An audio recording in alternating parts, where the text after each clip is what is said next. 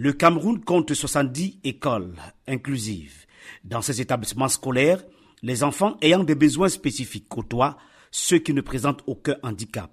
C'est le cas à l'école spéciale et inclusive du Centre national de réhabilitation des handicapés à Yaoundé. Georges Martial Tchame est enseignant dans ce centre. Dans ma classe, nous avons onze élèves, parmi lesquels six élèves vivant avec le handicap, cinq déficients auditifs et un élève avec une I M C. Les cours se dispensent normalement en suivant les curricula officiels. C'est au niveau de la transmission des savoirs que ça différencie d'un enfant à un autre. L'accès à l'éducation des enfants atteints d'infirmité motrice cérébrale, en abrégé I M C, est encore un challenge au Cameroun.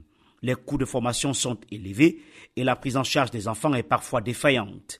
Flor Ngassa est mère d'un enfant I M C et dirige une association de parents d'enfants I M C. Le nombre d'enfants infirmes au moteur cérébral sont nombreux encore dans les maisons. Ils ne trouvent pas encore véritablement leur place. De par le fait que quand on essaye de les amener à l'école, la majorité des enseignants, même s'ils sont formés, beaucoup n'appréhendent pas encore bien ce type d'enfants-là. Le gouvernement a encore beaucoup de travail à faire, mais ce qui, est, ce qui a commencé est appréciable.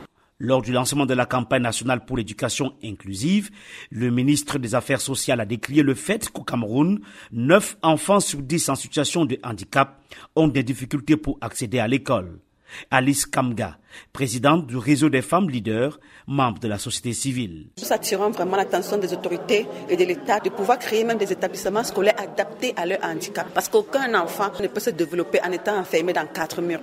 Il faut sortir, rencontrer les autres et pouvoir être comme ça accepté, jouer des pleins droits que la société nous offre. L'une des solutions à l'éducation inclusive est la formation du personnel.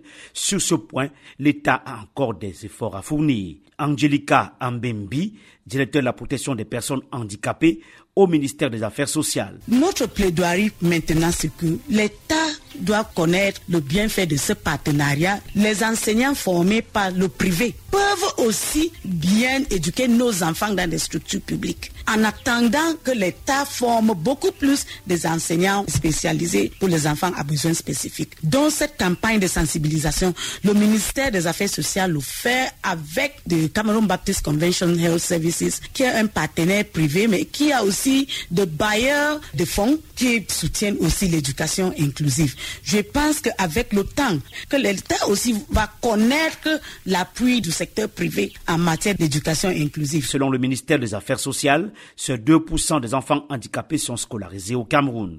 Yaoundé, Emmanuel Juntap, V O A Afrique.